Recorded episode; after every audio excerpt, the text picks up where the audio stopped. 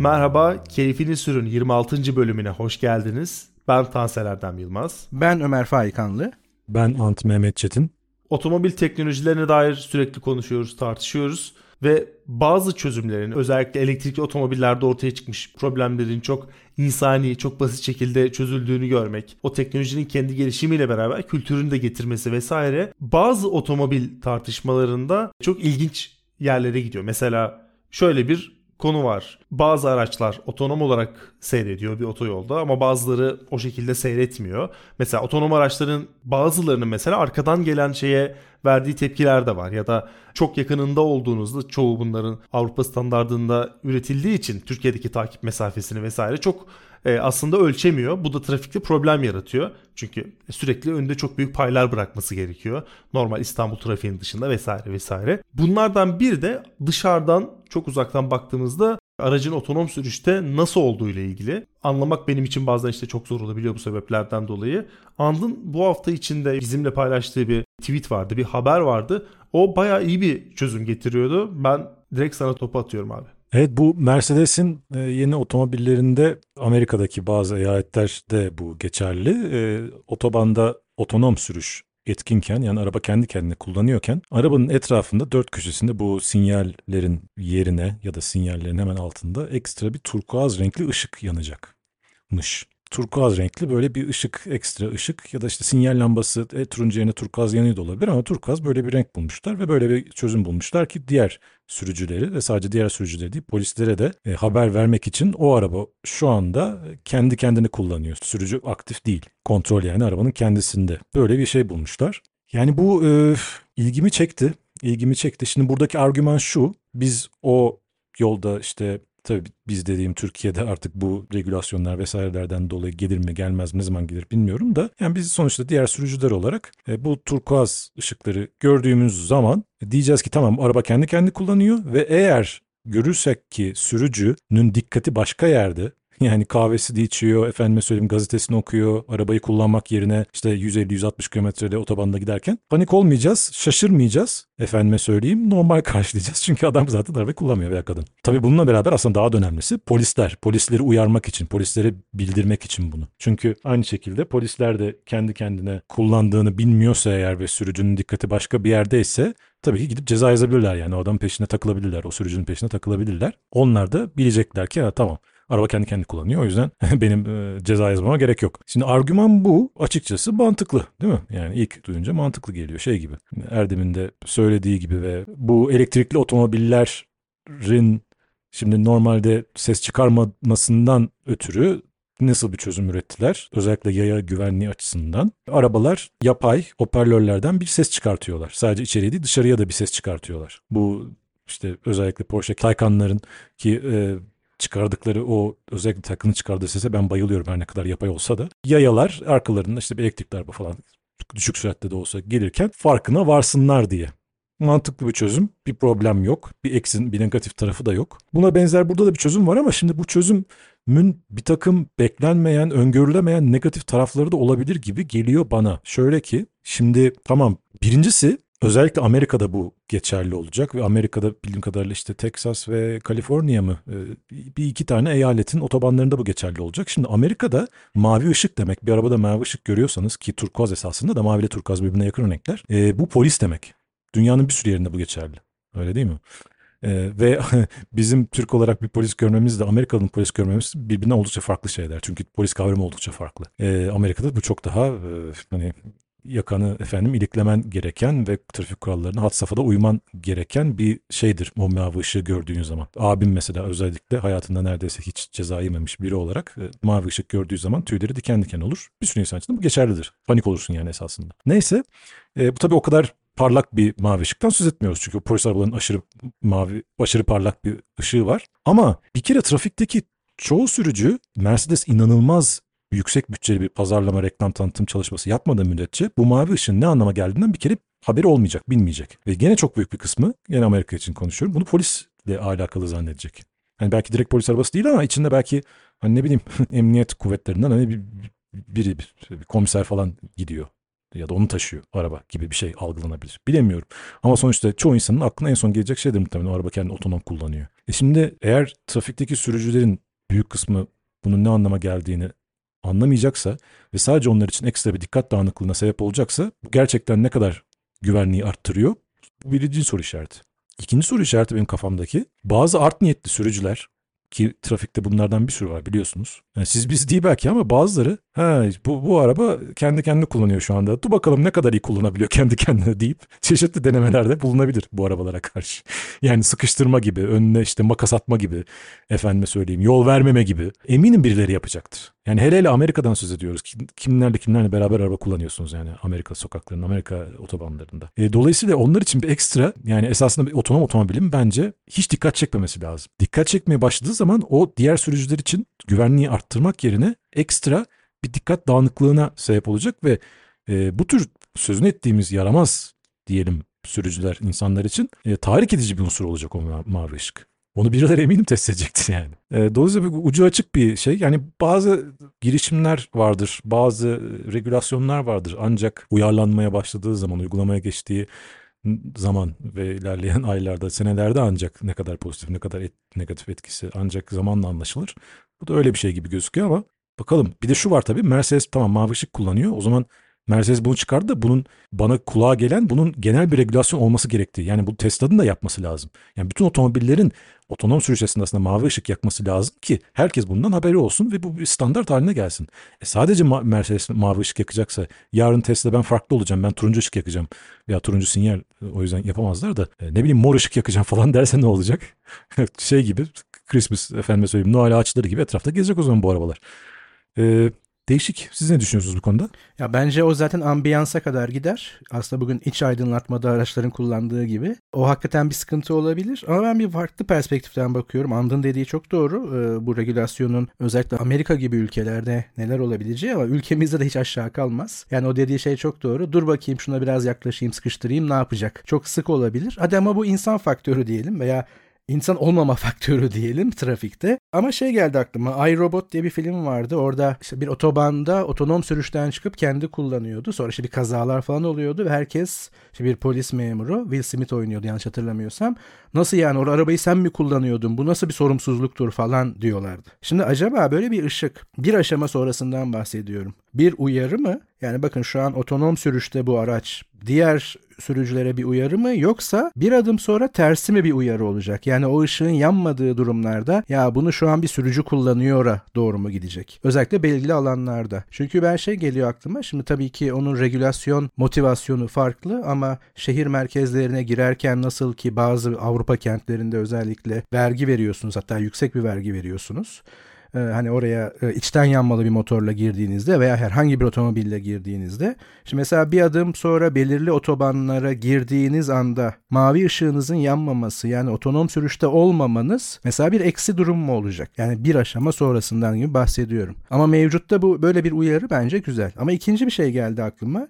Şu an işte yarı otonom bir otomobilim var ve daha önce de öyleydi. Ya, iddiası buydu ama Honda Civic bu konuda çok iyiydi. Yani yarı otonom olması bakımından ya yani tamamen direkt direksiyonu bırakmıyorsunuz ama diğer her şeyi yapıyor ve direksiyonu çok sıkı virajlarda bile sizi böyle tutacak kadar bir süre tutuyor, sonra uyarı veriyor tutman gerekiyor şeklinde. Ama bu bir adım sonraya yine geçtiğinde yani Tesla'nın o çok övündüğü ve şimdi Mercedes'in ve diğer markaların izlediği tam otonom sistemlerde mesela L F A tanıma sistemi var. Yani siz bunu ayarlayabiliyorsunuz. İşte L F A'yı hız L F A'sını gördüğü anda hızını kendisi oraya düşürüyor bu ayarı yaparsanız. Şimdi mavi ışık yanıyor. Bir senaryo yazıyorum. Mavi ışık yanıyor. L F A tanıma sistemi opsiyonel veya da otomatik olarak açılacak bundan sonra araçlarda. Ama teknik olarak o kamera o L F A'yı görmedi ve siz hızını düşürme, yani araç hızını düşürmedi ve hız limitini aştınız. Siz mi açtınız, otomobil mi açtı? Polis çevirdiği zaman sorumluluğu nereye verecek?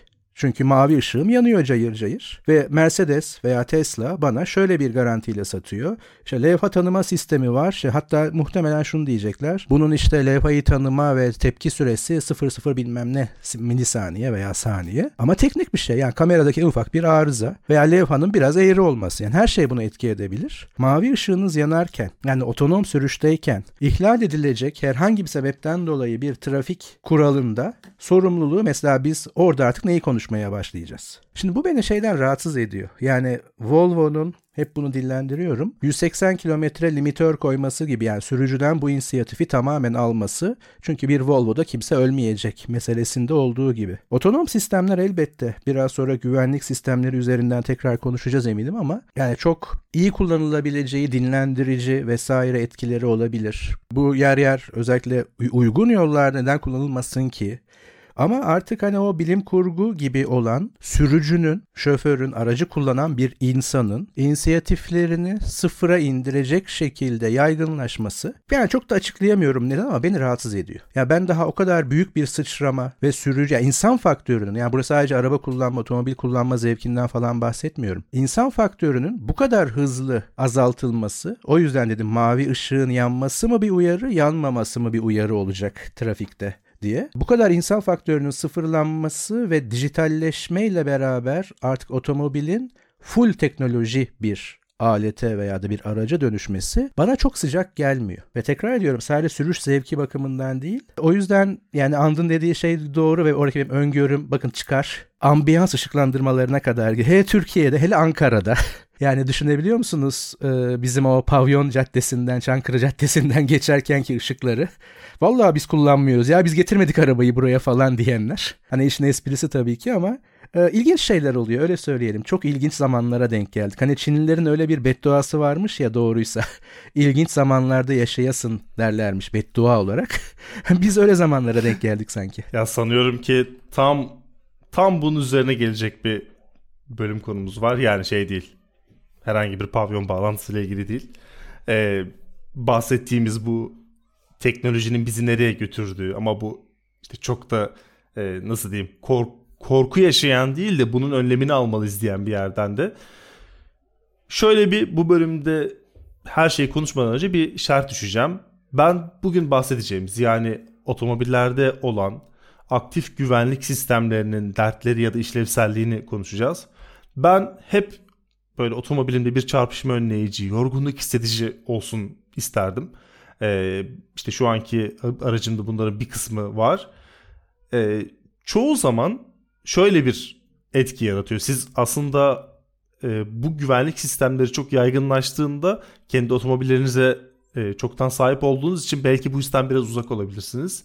Mesela şu an yeni otomobil alacak olan kişiler şöyle bir şeye giriyor. Mesela bir milyon beş yüz bin vereceğim, ben işte içinde hiçbir şey olmayan bir Seat Leon mu almalıyım, yoksa müthiş şeyler sunan e, Seat'ı böyle öyle, ö, e, öylesine verdim, müthiş özellikler sunan, bütün teknolojileri sunan hiç bilmediğim bir marka mı almalıyım da genelde bilmediğime çok daha hızlı kayabiliyor ve e, bu tip özellikler bayağı irrasyonel kararlar verdiriyor. Birçoğunu bu arada kullandım, bu e, aktif sürücü destek sistemlerini. Yani kaza önleyici, şeritte tutma, adaptif, her aklınıza gelebilecek hepsini ya direksiyondaydım ya da yanında deneyimledim. Şu noktaya vardım, hiçbiri sanıyorum ki E S P, yani bu elektronik dengeyi sağlayan sistem kadar e, içgüdüsel çalışmıyor ve çalışmayacak. Çoğu otomobillerde de muhtemelen farklı e, değildir bu. Yani ve onun kadar da hayati olmayacak, ya da A B S gibi bu yirmi yıl öncesinin e, güvenlik sistemleri kadar hayati olmayacakmış gibi. Mesela şerit takip sistemi, bir şerit kaybediyorsunuz uyarı veriyor, acil bir durum, kaymanız gerekiyor, sinyal vermiyorsunuz, direksiyona direnç uyguluyor falan. Aslında e, bunların bir kısmı, mesela sanırım senin test ettiğin bir videodaydı. E, İstanbul trafiğinde e, normal biraz yakın şerit değiştirdiğinde bayağı ani, hafiften ani fren yapan bir şey vardı. E, güvenlik sistemi olan bir otomobil vardı. Bayağı sana kaza yaptırıyordu. Böyle bir e, testte böyle bir an vardı. E, ve bu aslında hayatı zorlaştırıyor. Mesela şeritte kalma yardımcısı var, şerit takip var. Şu an mesela şeritte kalma yardımcısı insanlar şerit takip sistemi zannediyor. Egea'larda falan var. Ama bir sola e, yapışıyor araç, bir sağa, bir sola, bir sağa. Aslında araç seni, ya al şu direksiyonu diye E, sarsalıyor. Şerit takip sistemi ise bildiğiniz şeridi ortalayarak giden otonom sürüş. Neredeyse otonom bir şekilde gidiyor. Yani bunların yarattığı güvenlik e, açıkları, bu işte şeritte kalma yardımcısının yarattığı çok büyük güvenlik açıkları var. Çünkü sürekli sizi bir yere savuruyor ve savurduğu yerde mesela bazen şeridi tanımıyor bazı araçlarda. Bayağı tatlı bir açıyla siz sağa doğru kaymaya devam ediyorsunuz. Bu güvenlik sisteminin olduğunu zannederek. Ee, bilmiyorum. Ya şimdi ben şöyle araya gireyim. Tabii ki aktif güvenlik sistemlerini daha ziyade konuşacağız ama e, benim korkum aslında Erdem'in yaptığı gibi, hani belki de diyecektim yani, aklımda da bu vardı. Bir kısmı en azından bunların e, çok çok randımanlı veya idealize edildiği şekilde çalışmıyor ve belki de hiç çalışmayacak. Çünkü çok değişkenli bir şey trafik. Hani otonom sistemleri biraz önce konuştuk, yine oraya gelecek bu mevzu ister istemez ama hani onun haricinde yani makineler birbiriyle konuşmadığı, yollarımız ona göre dizayn edilmediği, yani tam olarak teknolojik bir altyapıyla beraber e, o belli bir olgunluğa erişmiş bir teknoloji aleti kullanmadığımız sürece o kadar çok değişken varken, hele Türkiye gibi, ki bence bazı Batı ülkelerinde de bu geçerli, şeridin birden silikleştiği, önceki şeridin izlerinin durduğu ve dolayısıyla bir makinenin veya sensörün kavramasının zor olacağı durumlar bir anda karşınıza çıktığında e, tabii ki bunlar istisnai olabilir ama işte o da idealize çalışmadığının göstergesi olacak.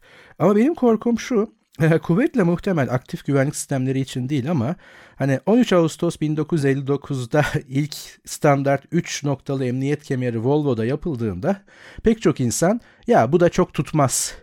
Bir de bizde hala yani bin dokuz yüz elli dokuzda icat edilmiş bir şey. Ee, belki iki bin yirmi üçte Türkiye'nin bir yerlerinde ya beni sıkıyor bu kemer deyip bir de o bip bip bip uyarı sesini susturmak için e, fake tokalardan takan insanlar var hala. Yani daha o tam oturdu mu sorusu belki sorulmalı. Ama hani tutmaz diyenler nasıl bir hayal kırıklığına uğradı? Nasıl bir standart oldu? E sonra ben şeyi hatırlıyorum. Ee, kendi sahip olduğum arabalarda evet ucundan böyle ilkinde Ford Fiesta'ydı. Öncesinde ailenin aldığı arabaları hatırlıyorum. A B S bir opsiyondu. Ekstra bir parayla e, dahil oluyordu veya bazı diğer özellikler. E S P çok sonra geldi. Opsiyonluydu. Sonra standartlaştı. Tabii ki markadan markaya bunların çalışma e, hassasiyeti değişiyor. Yani o hep olacak. Ama aktif güvenlik sistemleri geldiği zaman e, sürüş dinamiklerimizde veya alışkanlıklarımızda bir farklılık yaratmaya başladı.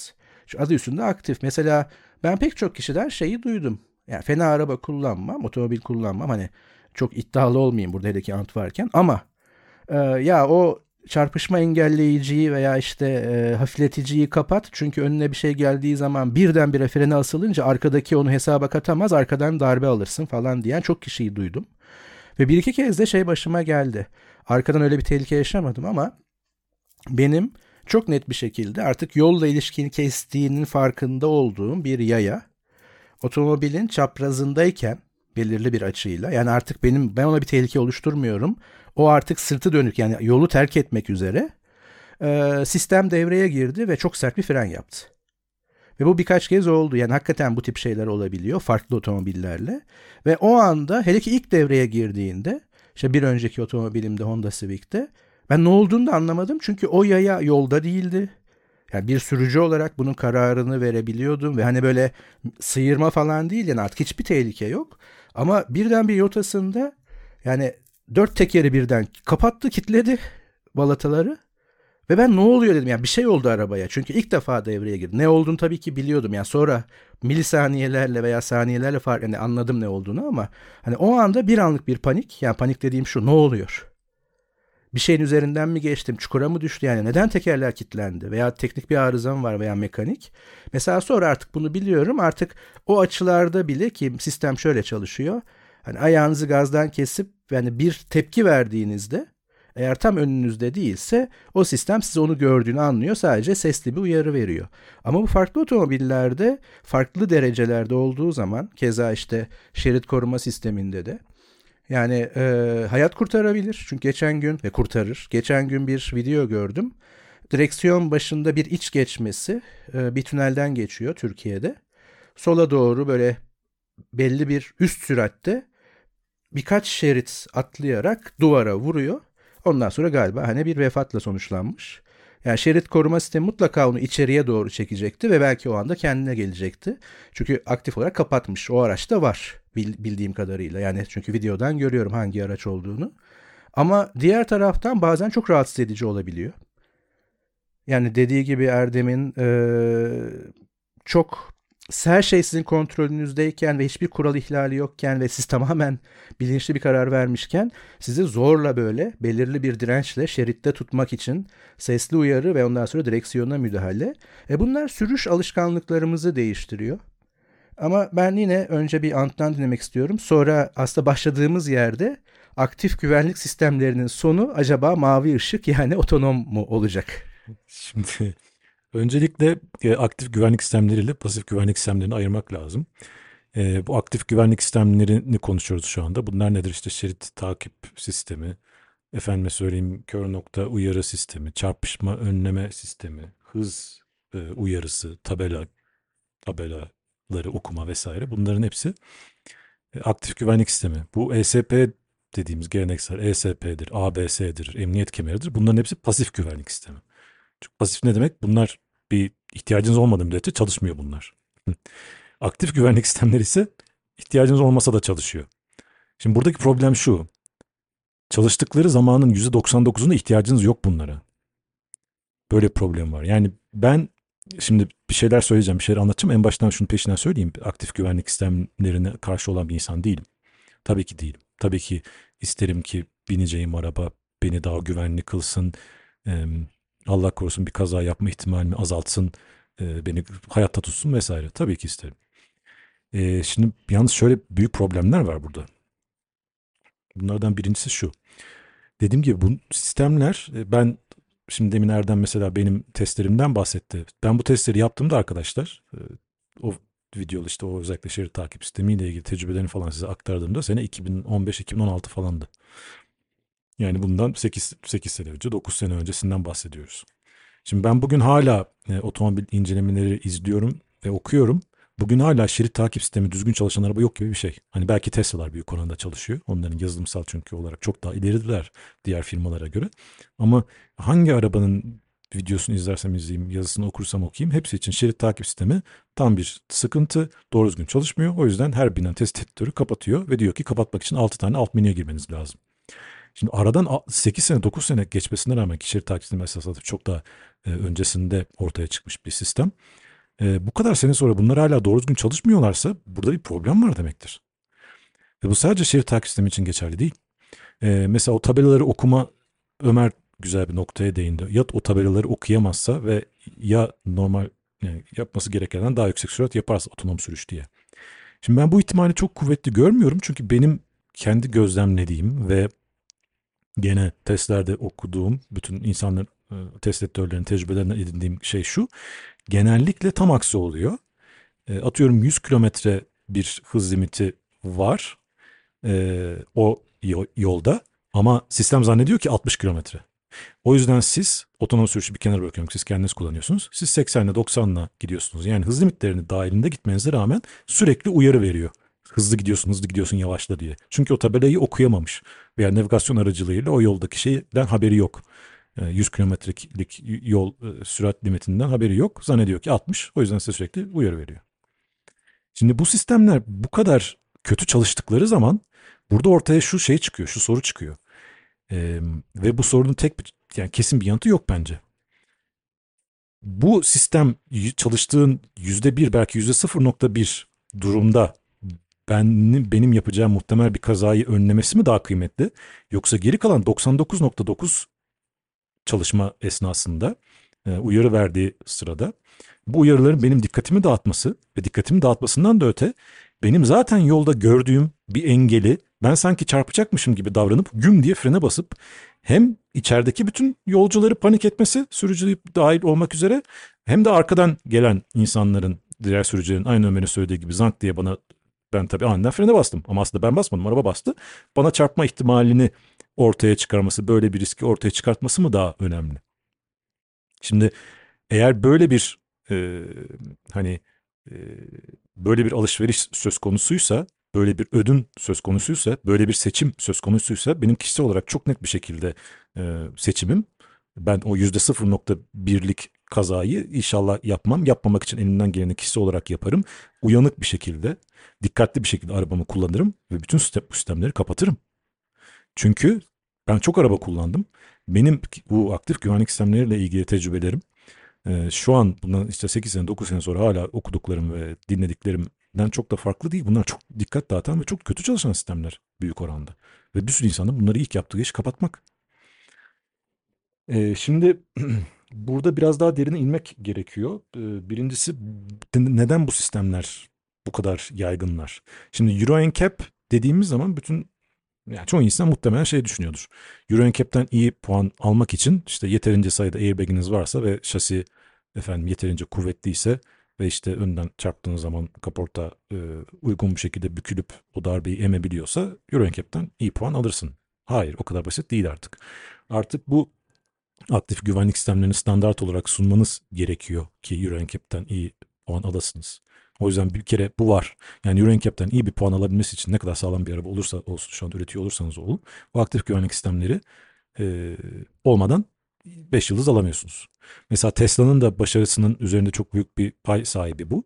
Tesla biliyorsunuz her çıkardığı modelle Euro NCAP'te rekor üzerine rekor kırıyor en güvenli araba yönünde. Şimdi bu sadece Tesla'nın şasi olarak e, başarısından kaynaklanmıyor.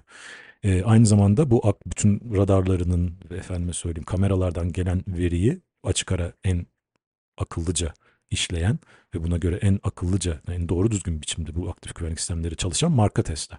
Yazılımcıları çünkü yazılımcı açık ara diğer bütün markaların da çalışan yazılımcılardan e, daha iyiler. Dolayısıyla da sistemler daha düzgün çalışıyor ve başarısından ötürü de e, o kadar Euro NCAP'ten ve diğer I I H S vesaire bu crash testlerden yüksek not alıyor. Şimdi ikinci husus şu, Avrupa ve İngiltere'de iki bin yirmi dört Temmuz iki bin yirmi dört Temmuz'dan itibaren Avrupa ve İngiltere'de trafiğe çıkacak bütün otomobillerin hız uyarısı ve şerit takip sistemi standart olması ve her seferinde açılıyor olması gerekiyor. Yani bu bir regülasyon. Siz iki bin yirmi dört Temmuz'dan itibaren e, bu sistemleri olmayan bir araba zaten isteseniz de satamıyorsunuz. Hız uyarısı nedir? Tabelayı okuması lazım arabanın ve o tabelaya göre size uyarı vermesi lazım. Eğer geçtiysen yüz yazıyorsa, sen yüzü geçtiysen sana uyarı vermesi lazım. Şerit taksisi de işte standart olarak olması gerekiyor. Ee, böyle de bir problem var. Şimdi ama bu sistemlerin yani e, ne kadar e, sıkıntılı çalıştığına dair bir tane örnek vermek istiyorum. Geçen de bununla da alakalı bir tweet attım. E, bu Volvo E X otuz diye bir araba var. Elektrikli bir araba. Çok da iyi bir araba esasında. Uygun fiyatlı ve çok hızlı menzilde de falan kabul edilebilir bir araba. Ama bu E X otuzda da ki Volvo diyoruz bakın en güvenli markalardan biri. Otomobil markalarından biri. Bunlarda da şey var. Ee, söyle adına dikkat tak, dikkat dağıltma uyarısı. Yani dikkatin dağıldıysa bir kahve simgesi çıkıyor ya Volkswagen'lerde özellikle. Mercedes'te falan da galiba kahve uyarısı çıkıyor. Aman dikkatin dağıldı, dur bir kahve iç kendine gel falan diye uyarı veriyor arabası. Ee, bunda da bu var. Ee, şimdi yalnız bundan bu var. Bu biraz şey çalışıyor. ee, nasıl söyleyelim? Aşırı temkinli çalışıyor ve gözünüzü yoldan ayırdığınız anda devreye giriyor. Gözünüzü yoldan neden ayırıyorsunuz peki? Şöyle küçük bir problem var çünkü bu arabanın. Kaçta gittiğinizi görmek istiyorsunuz değil mi? Çünkü neden? Şimdi tabela var. Tabelada otonom sürmüyor tabii bu araba. Kendini sürdüğünüzü varsayıyoruz. Tabelada yüz yazıyor. Efendime söyleyeyim. Ee, Okey. Tabelada yüzü gördünüz. Peki o zaman ilk yapacağınız iş nedir? yüz kilometrenin altında veya yüz yüz beş en fazlayla gitmek. Değil mi? Daha hızlı gidiyorsanız süratinizi düşürmek. Bunu yapabilmek için ne yapmanız lazım? Kaçta gittiğinizi görmeniz lazım. Öyle değil mi? Kendi sürdüğünüz arabanın. Peki bunun için ne yapmanız lazım? Kadrona bakmanız lazım. Şöyle küçük bir problem var bu arabada. Bu arabada kadran diye bir şey yok. Bu arabanın hız göstergesi ortadaki ekranda. Ortadaki ekranın köşesini küçücük koymuşlar kaçta gittiğini görmek için. Dolayısıyla he, tamam yüzlük tabel tabelayı gördüm. Hızına bakacaksın. Hızına bakmak için hafifçe kafanı sağa çeviriyorsun. Kafanı sağa çevirdiğin zaman bu sefer araba size diyor ki dikkatin dağınık kendine gel. Bu sefer o hızınızı görmek için baktığınız ekranda kocaman kırmızı kırmızı uyarılar çıkıyor. Dikkatin dağıldı, dikkatin dağıldı lütfen yola bak diye. Yani böyle, böyle trajikomik bir şey söz konusu. Trajikomik bir e, bir tiyatro söz konusu arkadaşlar. E, bu sadece bu Volvo'nun ör, örneği değil. Genel olarak bakın arkadaşlar şimdi bütün bu e, güvenlik sistemleri ne kadar önemli. O işte standart oluyor bakın bütün arabalarda hız efendim uyarısı, şerit takip sistemi artık standart olacak. Ne kadar güvenli arabalar kullanacağız değil mi? Bunları yapan bu regülasyonlar, bu regülasyonları da kim koyuyorsa devlet koyuyor herhalde. Ve bu sistemlerin bu kadar bir de e, kötü çalışmasına sebep olan otomobil firmaları aynı zamanda şu tür şeyler koyuyorlar otomobillerine. Dijital dikiz aynası. Bakın dijital dikiz aynası, hani en son geçen bölümlerde konuştuk Volvo bilmem ne, yeni Volvo'da arkası komple kapalı. Arkayı göremiyorsunuz. Sadece dikiz aynasından, dijital dikiz aynasından arkayı görebiliyorsunuz.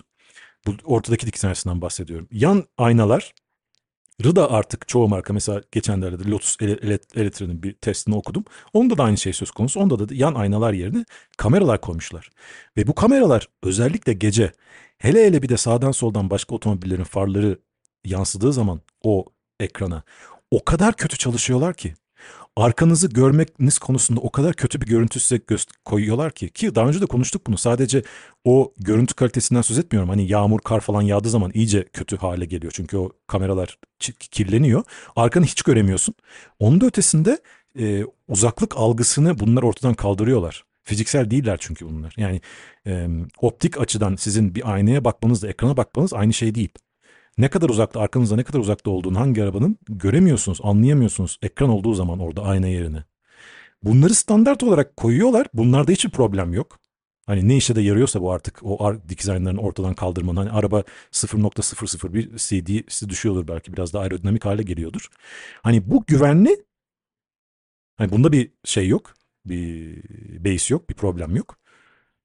Ama öte yandan Ee, aynı şekilde bu arabaların daha güvenli olmasının namına e, berbat bir şekilde çalışan ve her seferinde tekrar devreye giren bu bütün güvenliksinimlerine donatılması da bir, da bir problem yok. Hani öyle bir komedi söz konusu ki burada. Ya benim orada aslında e, araya gireceğim şey şu. Neden bunları kapatmak bu kadar zor? Neredeyse şey gibi, asla kapatama, asla hiç kapanmasın, hep kullanılsın. Hani o, o süreci zorlaştırmaya çalışıyor ve Ee, aslında biraz şeye de benziyor. Ee, emniyet kemerinde de böyle bir şey var ya, mesela emniyet kemerini çıkardığında ötüyor. Bazısında mesela şey de hissetmeye çalışıyor. Oradaki gerilimi de hissetmeye çalışıyor. O yüzden arkadan bağlıyorlar. Hani sen kendi hayatını çok önemsemiyorsun, biz işini zorlaştıralım. Hani insana biraz aptalmış gibi hissettiriyor bence bu kadar kapatmanın zor olması. Aslında evet, şey, sürücüyü mümkün mertebe devreden çıkarmanın ilk adımları, ama hani ben bunu çok çok eleştirel bir yerden söylemiyorum ama yani şu neden yapılamasın ki ee, ki şu an çok pek çok araçta var. Yani tek bir düğmeye bağlamak ilgili özellikleri, en azından kısmen kapatabilmeyi bu şekilde yapmak, yani menü altında menü altında menü altında menü gibi değil de çok basit bir şekilde bu yapılabilir. Ama tam da işte Erdem'in dediği gibi bunu o kadar zor yapalım ki ona üşenip kapatamasınlar gibi bir şey olabilir. Ama e, ben şimdi araya bir e, başka parantez açacağım. Bir sonraki konumuza da, yani başka bir programın konusuna da hafif bir pas atmak adına. E, yani analog ya da dijital olmasından geçtim. Hani onu konuşurken alışmaya falan. Artık kadranın var olmaması, var olmadığı bir dünya. Ya da dijital dikiz aynası dediğimizde, yani çok klasik, belki aerodinamiği çok küçük etkilerle farklılaştıracak bir şeyle, bir motivasyonla artık dikiz aynasının olmaması, yani artık trendlerin değişiyor olması e, aslında çok rahatsız edici. Yani daha önce biz bunu konuştuk. Dijital, tamam bu geliyor, yani dijitale hayır, her şey analog olsun falan değil. Ama Skoda'nın yaptığı gibi daha önce konuştuk. Bu ikisini sentezleyebilen, size o dokunma hissini ve analog hissini veren ve opsiyonel olarak değiştirilebilir tuşlar mesela. Şimdi benzer şekilde sanırım Ant'ya daha önceki programlardan veya tweetlerinden birinde, yani bir e, şeye atansın bu. Orada ben o düğmeye bastığımda ne açık kalacak ne kapalı kalacak manuel olarak ben belirlemiş olayım. O düğmeye, sadece bir düğmeye bastığımda mesela şerit takip sistemi kapansın ama başka bir şey açık kalabilsin benim belirlediğim. Veya belirli koşulları baz alarak birinci, ikinci, üçüncü senaryo ataması yapayım. Yani sürüş modlarında olduğu gibi. O modları tek bir düğmeyle veya basit bir hareketle değiştirebileyim. Ve bu, inanın bence otomobil tasarımında veya teknolojisinde onlara çok büyük bir külfet yaratacak bir şey değil. Şimdi bu neden hiç yani kullanılmıyor veya çok az tercih ediliyor da, işte demin söylediğim şey oydu. Yani Tesla'ların bir kısmında da öyle, bildiğiniz gibi. Kadrana bile gerek yok. Orta ekran devasa, orada her şeyi gör. E, başımı çevirmiş oldum çok net. Yani uyarıdan geçtim. E, zaten bir adım sonra sen başını çevir, arabayı kendi kullanıyor olacak diyor Tesla aslında. Ya kadranı niye kaldırır bir insan, ben de bunu anlamıyorum. Daha absürdünü duymamıştım. Yani olabilecek en kötü şey. Bu bazı bu arada eski M P V'lerde de şey var. Tam ortada e, hız göstergesi. Renault Senic'te falan öyleydi sanırım, iki bin beş iki bin altı modellerinde. Ve e, Renault Senic'in şöyle bir problemi de vardı. O ekran sürekli bozulduğu için ikiler beşler falan hep karışıyordu. Yani en olmayacak dijital gösterge markası benim deneyimimde Renault'un o dönemi. Ee, ama şöyle çok net bir soru var benim aklımda. Tüm bu anlattıklarınızdan, özellikle şu andın dediği iki bin yirmi dört Temmuz'dan sonraki olay. İlk sorum şu: ucuz nasıl ucuz kalacak? Yani sen tüm bu özellikleri yapmak için o aracın birkaç yerine sensör koyacaksın, birkaç teknoloji geliştireceksin ya da işte birkaç bir şeyler ekleyeceksin. Yani araba on dört bin euro diye satılıyorsa sen onu bin euro daha artıracaksın, belki iki bin euro daha. Ee, bir de aslında tüm bunlar bence premiumluk için biraz satılan şeyler. Ama her otomobilde olursa, sıradanlık olursa biraz da bu premiumluk arasındaki çizgi azalacakmış gibi geliyor bana.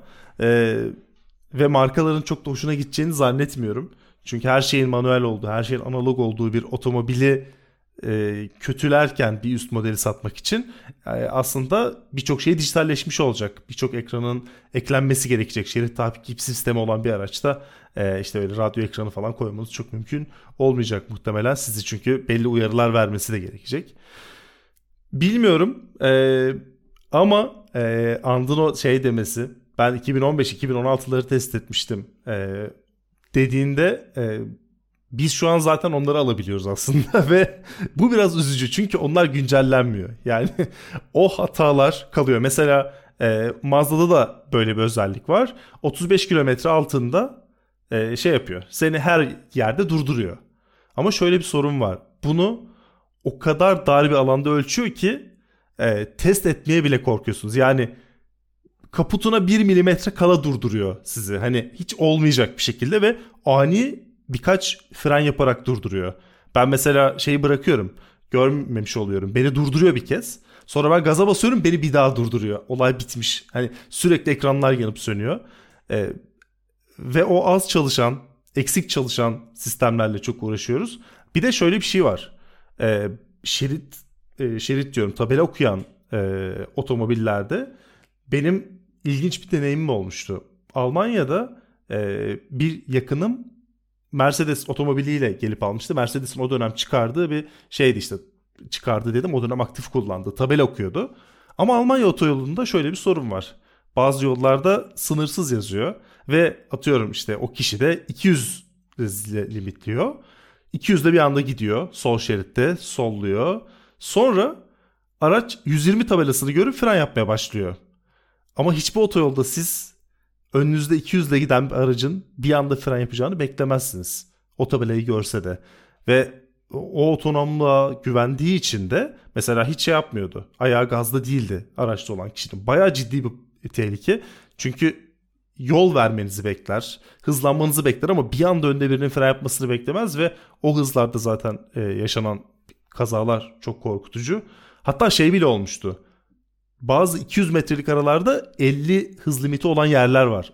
Bir anda limitsiz otoyol, yüz yirmi, elli, limitsiz falan. Ve araç sürekli yavaşlıyor, hızlanıyor. Çok yavaşlıyor, çok hızlanıyor. Ee, bu sistemler bayağı problemli çalışıyor. Ki bu arada e, son olarak aslında temasım şu, size topu atacağım. Park sensörleri bile çok iyi çalışmıyor çoğu otomobilde. Ben şey hatırlıyorum, Mercedes'in iki bin on on beş arasıydı sanırım. Trafikte giderken, Ant senin testinde de görmüştüm benzer bir şey sanırım. Trafikte giderken hemen park sensörü çalışıyor. Yakın takipte, böyle dur kalk trafikte. Tıt tıt tıt tıt tıt tıt ötüyor ötüyor ötüyor ve e, bazılarında bunlar kapanmıyordu. Yani İstanbul trafiğinde sürekli kendini e, park sensörü moduna alan, park moduna alan ve sürekli öten bir aracınız olması, bilmiyorum, zenginliğin en kötü yanlarından biri olurdu. Evet, o son verdiğin örnek çok doğru. Ee, şu anda e, ne oluyor? Kayınpederim mi oluyor? Eşimin babası. Eşimin babasında Jeep Commander diye dışarıdan böyle çok şaşalı, efendime şöyle diyeyim, koskocaman e, yedi koltuklu bir S U V kullanıyor. Tamam mı? Yani bu modern bir otomobil. iki bin yirmi iki e, bir araba. Yepyeni bir araba. Ve bu araba arkadaşlar her seferinde e, yola çıktığınız zaman park sensörlerini kapatmanız gerekiyor. Çünkü bu araba o kadar salak ki e, park sensörleri e, trafikte e, siz park etmiyorsunuz, trafikte dur kalk yapıyorsunuz. Ona rağmen etrafınızdan geçen bütün bir motosiklet mi var? Efendime söyleyeyim yaya mı var? Yani ne var ne yoksa başka arabalarda dahil olmak üzere etrafınıza biraz yaklaşacak herhangi bir obje dahilindeki, bazen hiçbir şey yaklaşmasa bile ötüp duruyor. Yani bu park sensörü, yani araba hani bunun programlaması ne kadar zor olabilir? Yani ben benim park ediyor olmamla trafikte yavaş süratte efendime söyleyeyim dur kalk yapıyor olmam ya da ilerliyor olmam arasındaki farkı idrak etmek, idrak etmek ne kadar zor olabilir? Ve adam bir bizim gibi bir otomobil şeyi olmadığı için e, çıldırmak üzereydi. Benle beraber tesadüfen bir gün yola çıktı ve ben o ortadaki park sensörü üzerinde P yazan düğmeye bastım, kapadım. Ondan sonra adam huzura erdi. Nasıl kapatacağını bilmiyordu.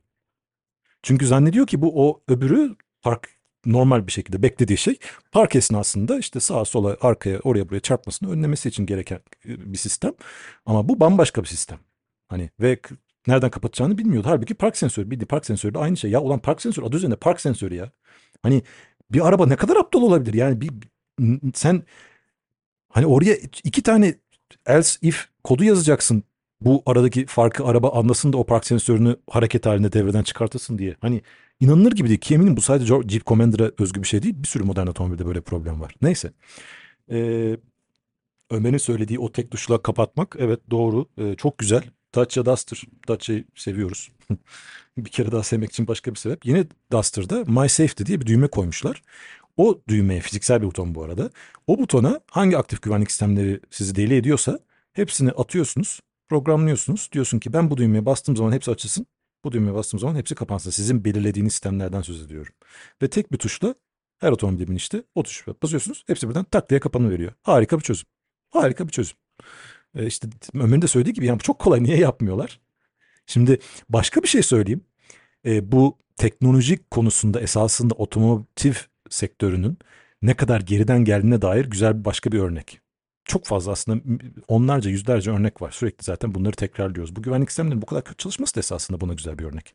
Yani teknolojik anlamda otomotiv firmaları esasında dinozor gibiler. Ee, çok kötüler. Çok zayıflar. Hani düşünsenize bir cep telefonunun sahip olduğu, herhangi bir cep telefonu en ucuzu bile fark etmez. Sahip olduğu teknoloji ve yazılım e, üstünlüğü, yazılım becerisi diyelim ile bir otomobilin bugün sahip olduğu teknoloji ve yazılımsal hani beceri arasında şu anda yirmi sene falan var. Yani o Google'ın Android sistemi veya Apple'ın iOS işletim sistemi nasıl iyi çalışıyor? Öbür tarafta da bu otomobillerin içerisindeki işletim sistemi ve bütün güvenlik sistemlerinin arkasındaki yazılımsal güç ne kadar zayıf ve ne kadar kötü çalışıyorlar. Arada bir uçurum var. Siz zannediyorsunuz ki dışarıdan bu arabalar bu kadar fütüristik U F O gibi gözüküyorlar. O yüzden e, bir de milyonlarca lira para veriyorsunuz. Bunları eder. Etmez.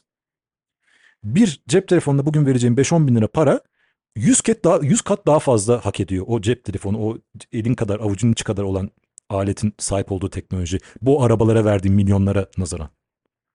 Hiçbirini hak etmiyor. Bu özellikle modern otomobiller için konuşuyorum. Geleneksel otomobiller bambaşka. Hani sen bir bugün E otuz dokuz M beşe kaç para vereceksen ver, hak eder. Ama modern otomobiller hiçbirini hak etmiyor. En kuruşunu bile hak etmiyor. Teknoloji konusunda ne kadar geriden geldiklerini bir örnek. Şimdi e, geçenlerde bir e, bu Volvo'ydu galiba ya da bu e, güvenlik sistemleriyle alakalı gene otomobillerden birini test eden bir test editörü, markanın galiba Volvo'ydu, E, mümessillerinden birine soruyor. Diyor ki bunlar neden her seferinde her otomobile girdiğimde tekrardan devreye giriyorlar? Neden kapattığım zaman ve otomobilden çıkıp tekrar girdiğim zaman tekrar açılıyorlar? E, bunu sormuş. O adam da demiş ki, mühendis de demiş ki çünkü sen tekrar otomobile bindiğin zaman sen mi bindin, bir başkası mı bindi bilmiyor araba diye. Dolayısıyla hani ben tamam belki kapalı istiyorum ama annem babam binerse onlar açık istiyorlar. Dolayısıyla arabada bunu bilmediği için efendime söyleyeyim her seferinde bu devreye giriyor. Ee, başka burada hemen bir parantez açalım. T O G'da da benzer bir durum var biliyorsunuz. T O G'a da her girdiğinizde kullanıcı seçmeniz gerekiyor. Birinci kullanıcı, ikinci kullanıcı, üçüncü kullanıcı diye. Yani böyle bir temel problemimiz var değil mi? Otomobiller kimin bindiğini bilmiyorlar. Bak arkadaşım, bugün en dandik telefonda bile ya da en dandik telefon olmasa da en kablosuz telefonda bile bir Face I D ya da bir fingerprint, yani nedir? Yüz tanıma ya da parmak iz okuyucu yok mu? Çoğunda yok mu? Var. Bunun implementasyonu, bunun yerleşimi ne kadar zor olabilir?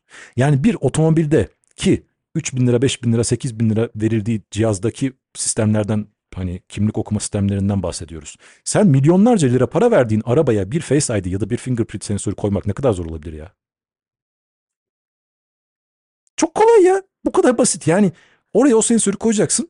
Araba seni tanıyacak ve sen en son nerede bıraktıysan, koltuk ayarından tut da efendime söyleyeyim, hangi güvenlik sistemlerini devrede istiyorsun, E S P kapalı mı istiyorsun, yoksa race modunda mı istiyorsun, ne istiyorsan ne istiyorsun, onları anlayacak. O noktaya, o en son nerede bıraktıysan o yere geri çevirecek. Yani o, o kadar basit ki. Ama işte diyorum ya, onlarca sene geriden geliyor bu otomobil firmaları teknoloji konusunda. Yok, kimsenin aklına gelmiyor bunu yapmak. Veya çok pahalı geliyor, bilmiyorum.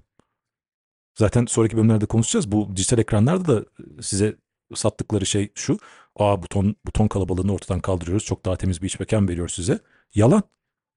Arkasındaki tek gerçek o ekranları, o dokunmatik ekranları koymak, fiziksel buton tasarı sıfırdan tasarlayıp onları yerleştirmekten çok daha ucuz. O yüzden bütün ekranlar, bütün arabalar artık ekranda geliyor buton yerine. Tüm bu teknolojik özelliklerin ve bazıları hayat kolaylaştıran, büyük bir kısmı hayatı zorlaştıran, belki de gereken önem verilmediği için özellikle nereye gideceğini hep beraber göreceğiz. Haftaya yine otomobil kültüründen heyecanla beklediğimiz bir konu var. Onu konuşacağız. Görüşmek üzere. Görüşmek üzere. Hoşça kalın.